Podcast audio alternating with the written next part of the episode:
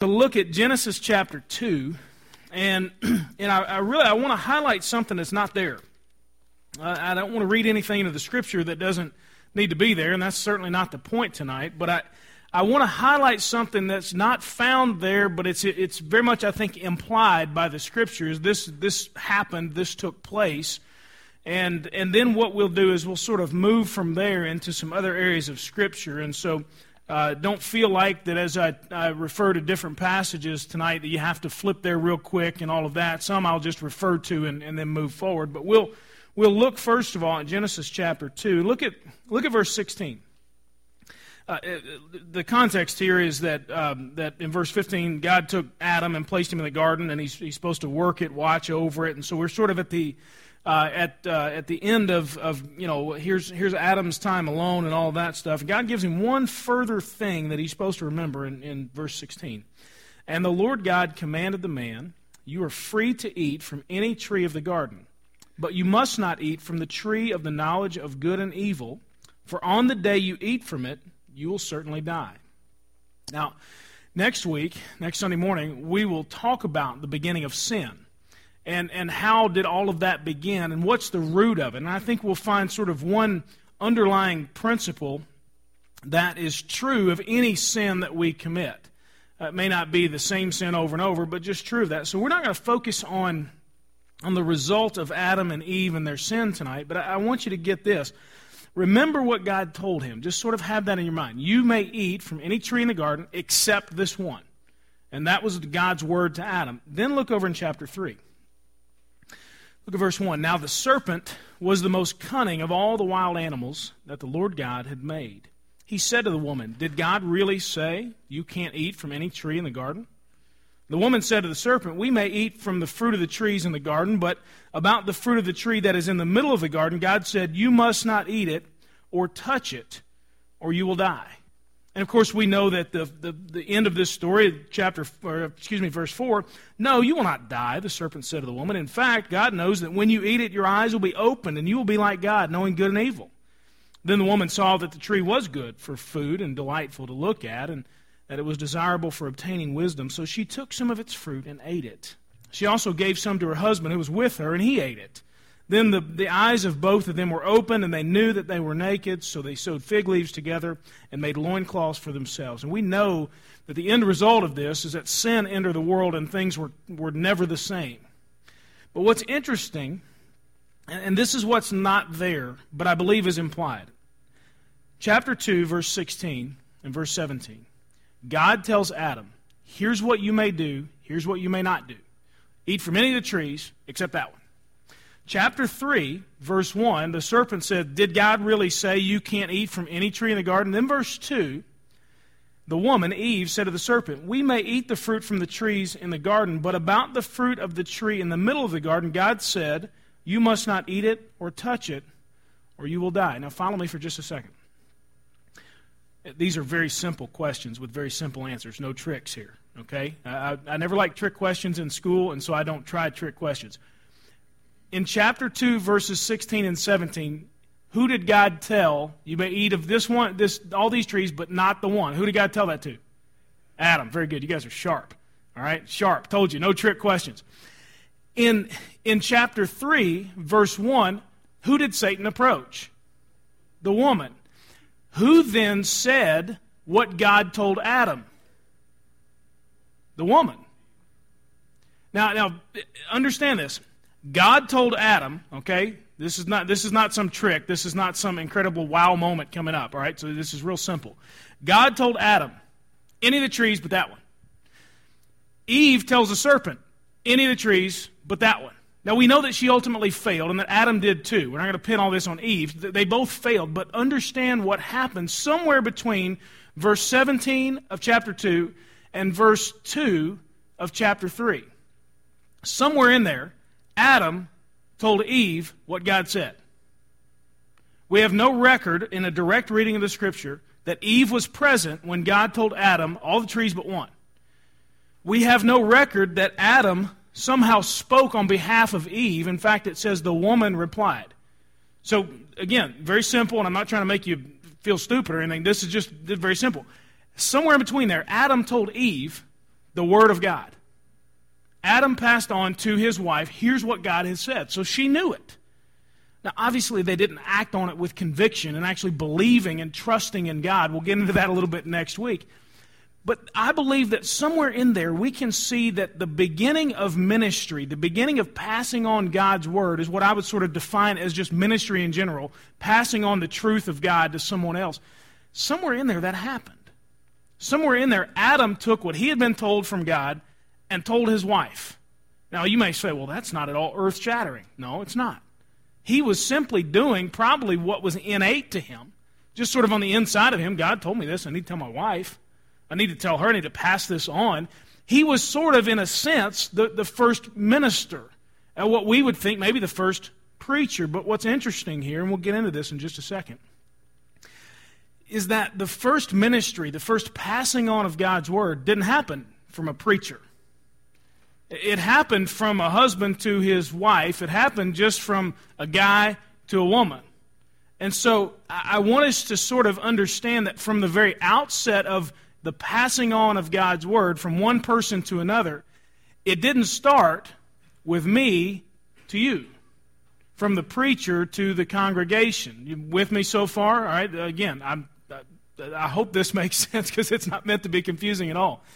So, ministry then, by implication, does not only take place, nor is it primarily the responsibility of the preacher to the congregation, because from the very beginning, it was within the family, from a guy to a girl, from the man to his wife, from one person to another.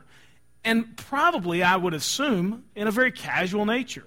He probably did not sit down, sing two or three songs, and have Eve receive the sermon that he was going to preach to her.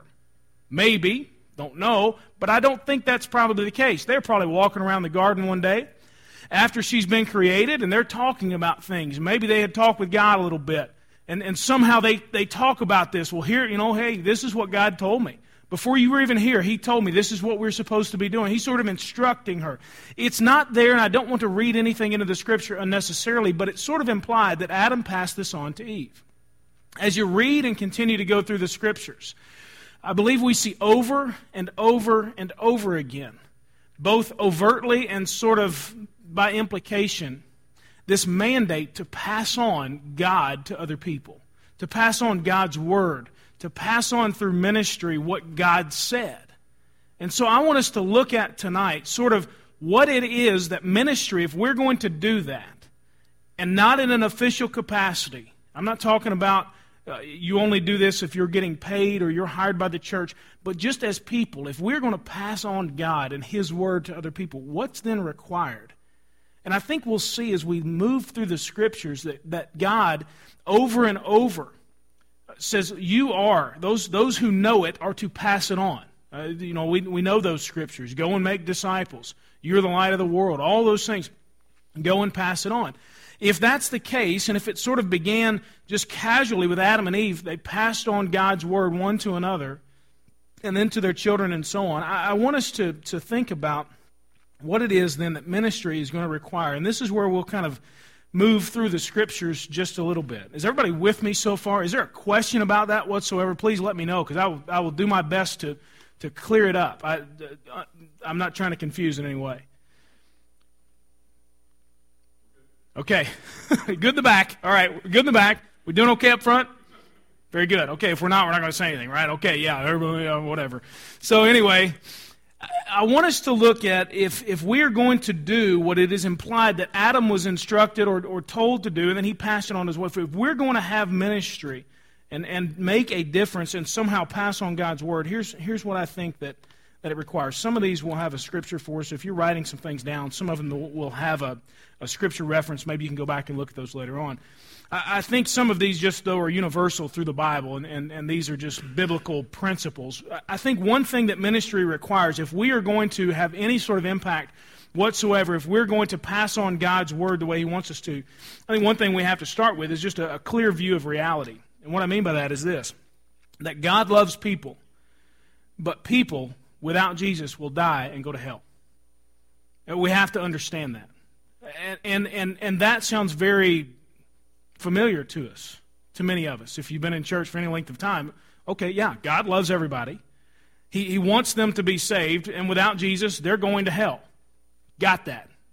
But if you don't start with that, every single day, every single interaction, how easy is it for you to pass by people that you work with, that you see at the store, that you're in sort of a circle of friends with, and you forget that simple fact that you know what? That person is loved and valued by God.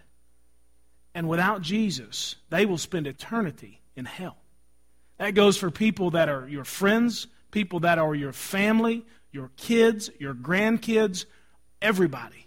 So we have to begin with just a clear view of reality. And then, secondly, I think, and quickly followed by that, we have to have an overwhelming burden to get those people to Jesus. We see over and over and over in the scripture that, that people were just burdened to get their friends, you look in the Gospels, get their friends to Jesus, to be healed or to be introduced to Him. Those four guys that lowered their friend through the roof, I mean, this, the house is packed and they cut a hole in the roof and lower, they were desperate to get their friend to Jesus. And I, and I have to admit to you, sometimes I forget reality. Sometimes I just go through my life and, and take our T ball team, for example. I, I sometimes just focus on sort of maintaining order rather than that clear reality that every one of those kids and every one of their parents is loved by God and without Jesus will spend eternity in hell. And as a result, have an overwhelming burden. I have got to get them somehow I've got to get them introduced to Jesus Christ. And that doesn't mean necessarily that I go and smack them in the head and wake them up and say, you know what, you're dying and going to hell. May not be the best way to approach it. For some, maybe it is. Maybe that's how you were introduced to Jesus. If that worked for you, hey, that's great. I, am I'm, I'm, I'm glad it did. But for a lot of people, you know, that probably is not the best approach to take. But if I don't have that view of reality, that overwhelming burden, then, then all of those people will pass by me and I have the greatest treasure inside of me that's ever existed in the world, and that is Jesus Christ, and they won't get it. I think also we have to begin with just a strong foundation of understanding the Word of God, being prayerful, uh, having the conviction that what God says is actually true, and that it's our responsibility to tell other people what God said. And then uh, let's get into a, to a passage of Scripture here that I think points to something else. If you still have your Bible open, flip over to Deuteronomy. Let's kind of go to the right just a little bit. Deuteronomy chapter 6. And I think this will point to the fact that once we understand reality, that people are lost, that they're going to hell without Jesus, and that it's our responsibility, our burden to get them to Jesus no matter what, that we've got a strong foundation of understanding the Word of God. We've been prayed up, and we have a conviction that we know that what God said is true. I think then we become obligated to exhibit a godly model. Look at, look at chapter 6, verse 1. Understand this is in the context of the people of Israel getting ready to enter the promised land. And Moses is giving them one last sermon. Thank God my sermons are not 40 chapters long, right? Amen? And so, so he's giving them this last sermon. Here's some final instructions. You got to get this. And, and we're going to pull the principles from this because uh, it, uh, I think it, it, will speak to us. Look at verse 1. This is the command, the statutes and ordinances the Lord your God has instructed me to teach you, so that you may follow them in the land you are about to enter and possess. Do this so that you may fear the Lord your God all the days of your life, by keeping his statutes and commands I am giving you, your son and your grandson, and so that you may have a long life. Listen, Israel, and be careful to follow them, so that you may prosper and multiply greatly, because the Lord, the God of your fathers, has promised you a land flowing with milk and honey.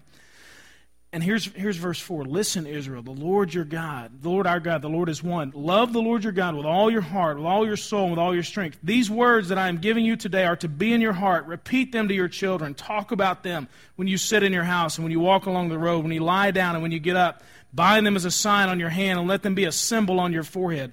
Write them on the doorposts of your house and on your gates. Do you understand? Moses telling them this stuff has got to be a part of you. Everywhere you go, you've got to be a godly example. Everything you say has to point somebody to God. He's saying, look, it is your responsibility to set the example, be a godly model for those who are following you, those who will depend upon that. And you know as well as I do that those of us that have had great godly examples in our lives are much more likely to follow God than those who have no examples whatsoever. Some of you have come from homes where your parents were just absolute godly examples of faith and trust in the Lord, and they taught you and passed on those things. Others of you went a different route, and, and you found God a different way, and it was probably a little bit more difficult for you to see what God was supposed to be and look like because you didn't have an example. And so we've got to follow a, a godly model. We have to be that godly model from parents to kids. Understand, ministry started there in the family. Jesus was also this example for his disciples. And an interesting verse also in 1 Corinthians, you want to write this down. 1 Corinthians chapter 11, verse 1, Paul, it almost sounds arrogant. Maybe if you've ever read this verse. Paul says, Follow my example as I follow the example of Christ. I, I, I can't say that I'm ready to to tell everybody that yet because I'm, I'm thinking, wow, what if everybody really did follow my example in every single area of life? But Paul said, Look, I'm going to be the godly example for you. We are expected to be the same godly example for the world. Matthew 5, Jesus lays it out. He says, You're the salt of the earth, the light of the world. And he says, Let your light then shine in such a way that people will see what you're doing. They'll recognize your faith, and that they will then place their trust, and they'll glorify God. We are to be that godly example. If we are going to have ministry, if we're going to do what God has commanded us to do, we've got to be a godly model. I think another thing is this that we have to have an open mouth. I'll tell you, this is tough. If you got your Bible still open, turn to Romans chapter 10. I'm going to read you a real familiar verse and then a, a challenging couple of verses that follow that real familiar, encouraging verse that we probably have quoted before. What I mean by having an open mouth is this that, contrary to what we'd like to believe, and I think what we probably have practiced, I know I have, is that there is no such thing as a silent witness. I really wish that were true. I wish that were effective. I, I wish that were the way that it ought to be done because I've tried it and I thought I was really doing exactly what God wanted me to do, but it makes it clear. Look at verse 13 of chapter 10. This is the familiar verse. For everyone who calls on the name of the Lord will be saved. We probably quoted that as the Romans road. Here's, here's the way to salvation. But then, look at verse 14. But how can they call on him in whom they have not believed? Or how can they believe without hearing about him? And how can they hear without a preacher, a proclaimer of the word? Verse 17. So faith comes from what is heard and what is heard comes through the message about Christ. The Bible says anybody who calls on the name of the Lord will be saved. But Paul follows that up very quickly with, they're not going to know unless we tell them. They're not going to be saved based upon that silent witness that for 30 years stood next to them at their job, never said a word, but just was a really nice person. There's got to be some proclamation of the message, it says, about Christ. And that's a tough one because it's not always politically correct or popular to talk about Jesus. You're well aware of that. It's easy in here. I, I, can stand up before you all day long and do it, but how can I do it out in the world a little bit? That, that, that's, that's tough. But we have to have an open mouth. I think also we have to have an unrelenting intentionality about what we're doing. Deuteronomy chapter 6 highlights it. We just read it. Write it on the doorpost. Put it everywhere. Talk about it when you're walking on the road, when you're laying down at night. Talk about these things. Be intentional. Jesus, if you look at his example read about his life, he always was moving people toward God. Always. He never missed a moment. Never missed an opportunity. You ever missed one? You ever been in that situation? You just walked away and you think, God, I know that you put that person in my path and I blew it. I, I know I was supposed to tell them about about what Jesus can do in their life, about the hope that I've got inside of me, I blew it. Jesus never missed a moment. He was always intentional. We follow his example, we'll understand it's unrelenting. We don't take a day off as a Christian. I, I have to admit to you, sometimes I want to take a day off as a Christian because I am a professional Christian. That's, I'm a professional churchgoer. I get paid to be at church. There are times when I just think, oh, I just don't want to have to, you know, you ever been there? I just been honest with you tonight. You just think, I just want to be able to go and not have to worry about all this stuff. But Jesus never took a day off, He never took a, a moment off. I'd love to be a, the kind of man like that, who in every encounter, I'm always moving somebody toward God, never taking a moment off. Another thing that, that ministry requires is proximity. And here's what I mean by this. Uh, you get the idea in Genesis chapter 2 and Deuteronomy chapter 6 that ministry started with the people closest to the, to the person who was passing it on. Ministry for Adam started with Eve. Deuteronomy 6, it says, Parents, pass it on to your kids, your grandkids. Ministry happens in close relationship more often than not. 1 Thessalonians chapter 2, verse 8, we're not going to turn there, but Paul says, Look, I lived among you. I was happy not only to share the gospel with you, but my life with you.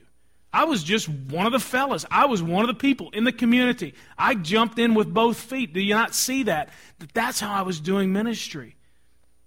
Ministry often demands a close relationship, so proximity is also involved. Also, multiplication is involved. Think about what the world would be like if each of us took to heart and acted out the words that Jesus said, Matthew chapter 28 Go and make disciples of all nations, all peoples, everybody you come into contact with, teaching them to obey everything that I have commanded. What would then happen?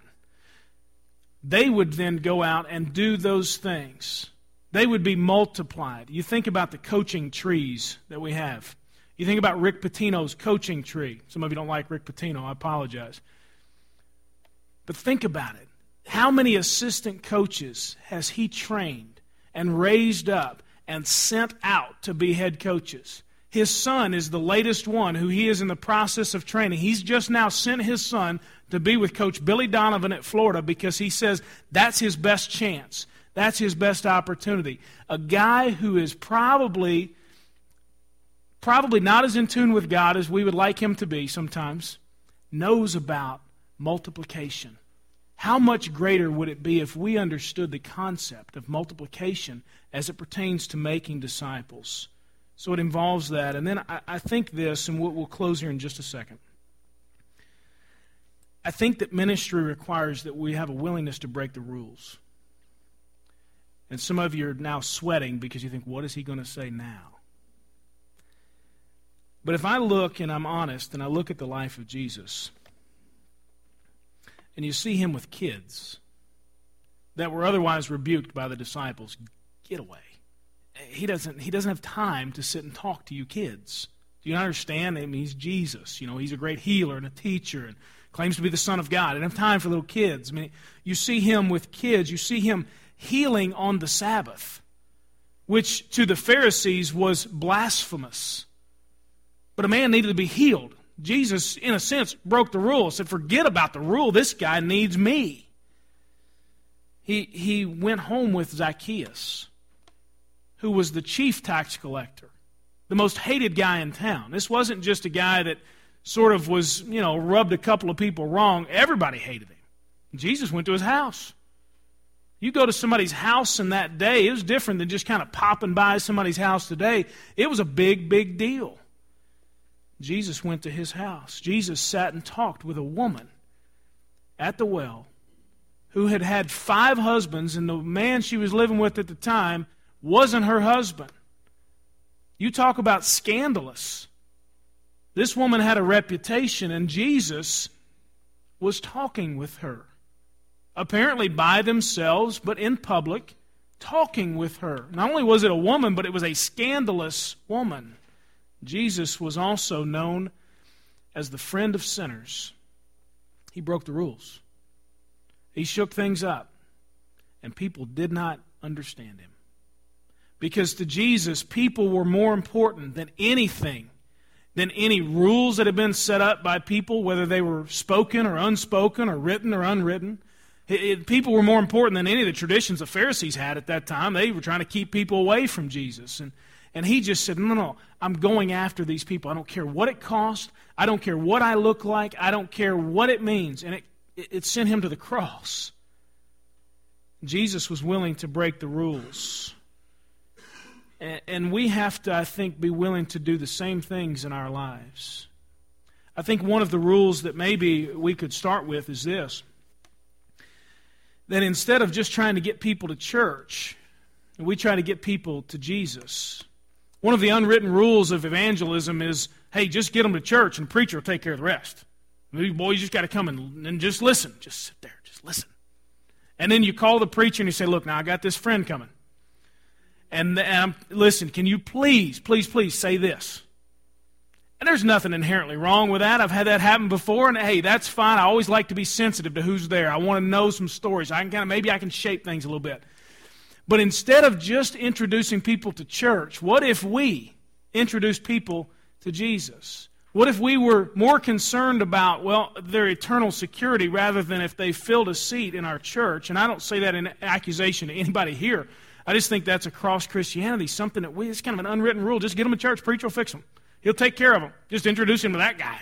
Just listen to this sermon. Just do that. Jesus was willing to break the rules. And so I guess my question is what would it look like for you and for me? And, and this, is, this is where I want to, come down to because I think maybe, maybe if you're in the, the boat tonight and you just think, well, I've kind of heard that stuff before. I'm not really sure what you're talking about because it's nothing really new. Okay, we're doing ministry, and that sounds great. We need to talk about it and all that stuff.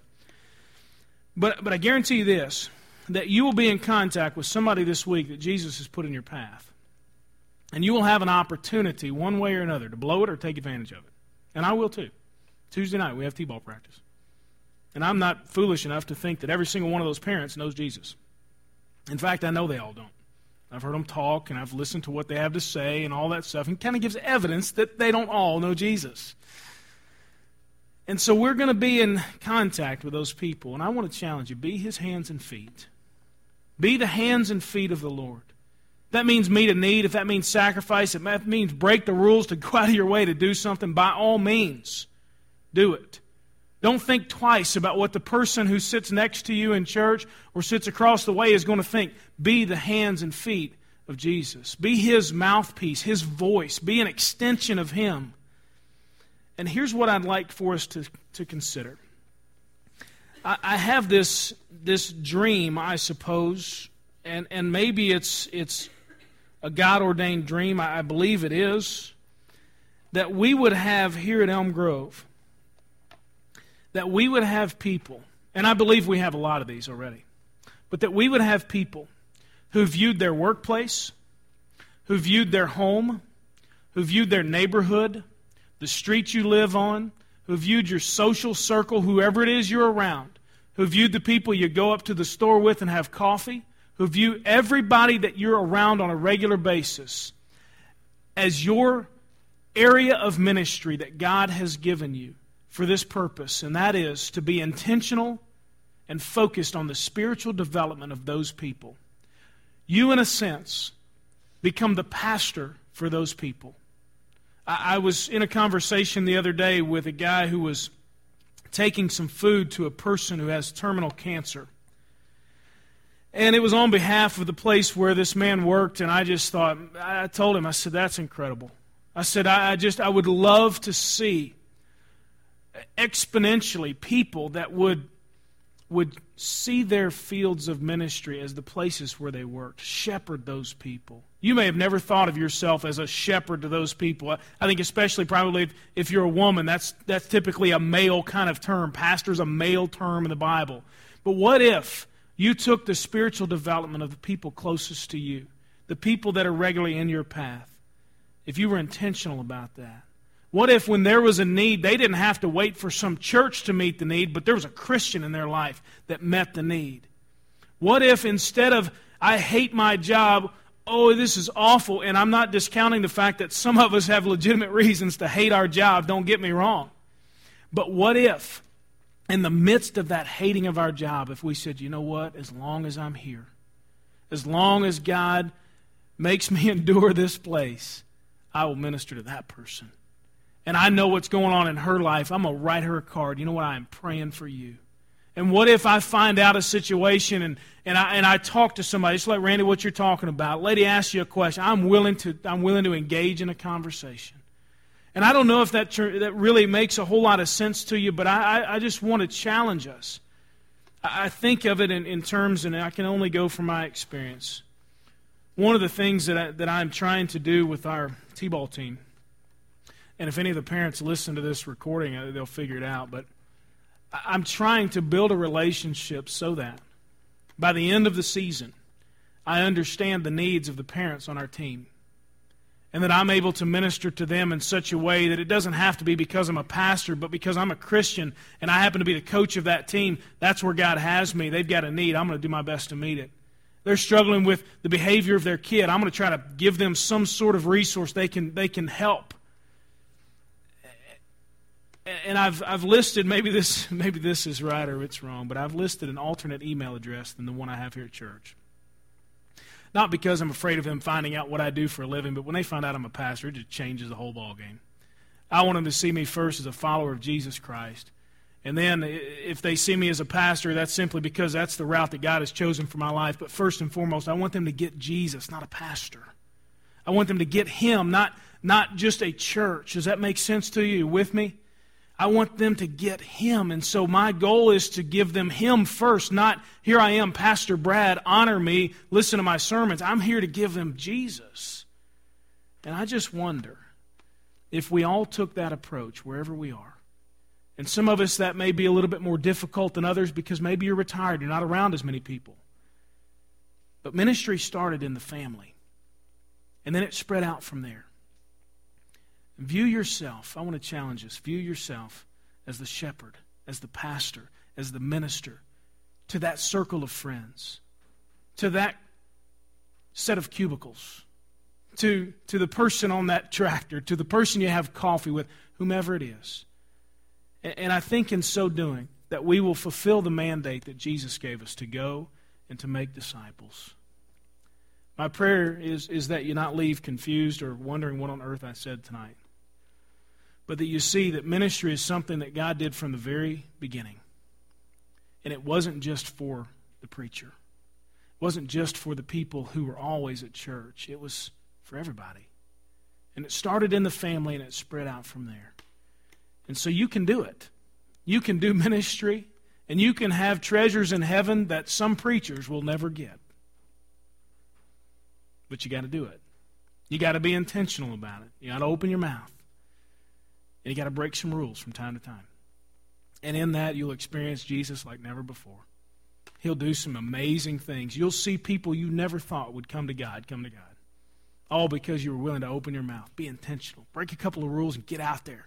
Get your hands dirty in ministry. That's my prayer for us. And I, and I hope that I've made some sense of it tonight. Um, I love you, and I, am happy to, to help in any way. I, I would love to be able um, to, to sit and talk and say, hey, I, I, I don't even know where to start with this stuff. I'm not sure I do either. Maybe we can figure it out together. I'd love to have that opportunity to have coffee with you and talk a little bit. And, and I would, would love to see that sort of become a, a something that we do. That our church is known for having people that are out in the community being their pastors, being the shepherds, being the ministers. Because I think very few people do that. Let's, let's close in prayer and then we'll, we'll have a song. God. Um, it's kind of hard to do justice to what your word says sometimes. And God, at the same time, I, I pray that we would leave tonight with an understanding that reality is that apart from Jesus, people will die and go to hell. And that's everybody we come into contact with. That's our kids, our grandkids. That's our friends, our neighbors, and the people we work with, and the folks we have coffee with, and the people we just see in line at Walmart. So, God, I pray that you would help us to have the courage that it takes to act on that reality. That we would be overwhelmed every single day with a burden to move people toward Jesus Christ, no matter what. That we'd break a few rules if need be, that we'd get out of our comfort zones, and that we would love you in such a way that you would be all over us and apparent to everybody that we come into contact with. Lord, make us the shepherds, make us the ministers, make us the people of impact for your glory that you want us to be. Lord, we're going to encounter people this week that you've put in our path, and so help us to take advantage of it. God, I pray we'd have stories next Sunday night of how many opportunities you put in our path and where, where we, through your power and your strength, we nailed it. God, help us not to blow it. Lord, when we do, help us to see the next opportunity coming and get back on our feet. Lord, I pray for those who who maybe are, are, are, wondering, well, what does this mean for me? How can I do this? I pray you give us wisdom, creativity. Pray you put people in our path. Help us, Lord, to be the type of church, the type of Christians that are more concerned about people and their salvation than anything else. Thank you for that incredible mission that you have given to each one of us. It gives our lives purpose and meaning. Lord, we, we wait in great anticipation for the lives that will be different because of the ministers that are in this room that will leave and will impact the world. Lord, we thank you for all that you've done for us. We thank you for your ministry of, of what the Bible calls reconciliation, making things right between us and you. Thank you, Jesus, for going to the cross, for rising from the dead. We love you. We praise you. It's in your name we pray. Amen.